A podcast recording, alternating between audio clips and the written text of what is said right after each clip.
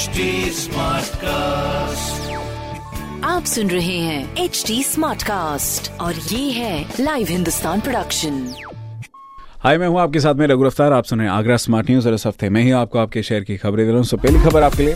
चौथे दिन भी कोहरे के कारण ट्रेन की रफ्तार धीमी रही। अप एंड डाउन की 12 ट्रेन पाँच घंटे तक देरी से चली, जिसकी वजह से हज़ारों यात्रियों को परेशानी का सामना करना पड़ा। दूसरी खबर, खंडारी बाईपास चौराहे से आईएसबीटी तक जाने वाली सर्विस रोड को 26 जनवरी से 30 जनवरी तक पाँच दिन के लिए बंद कर दिया गया है, जिसका कारण है सर्विस रोड के किनारे हो रहा नाले का निर्माण। तीसरी खबर, कोविड के कारण सभी एजुकेशनल इंस्टीट्यूशन को बंद कर दिया गया है। ऐसे में बच्चों की पढ़ाई प्रभावित हो रही है। उनकी पढ़ाई को वापस पटरी पर लाने के लिए नई कवायद शुरू की गई है। बेसिक शिक्षा अधिकार बेसिक शिक्षा अधिकारी बीएसए ने क्लास फ़र्स्ट टू एट्थ तक की क्लासेस शुरू करवाने के लिए दिशा निर्देश जारी कर दिए हैं।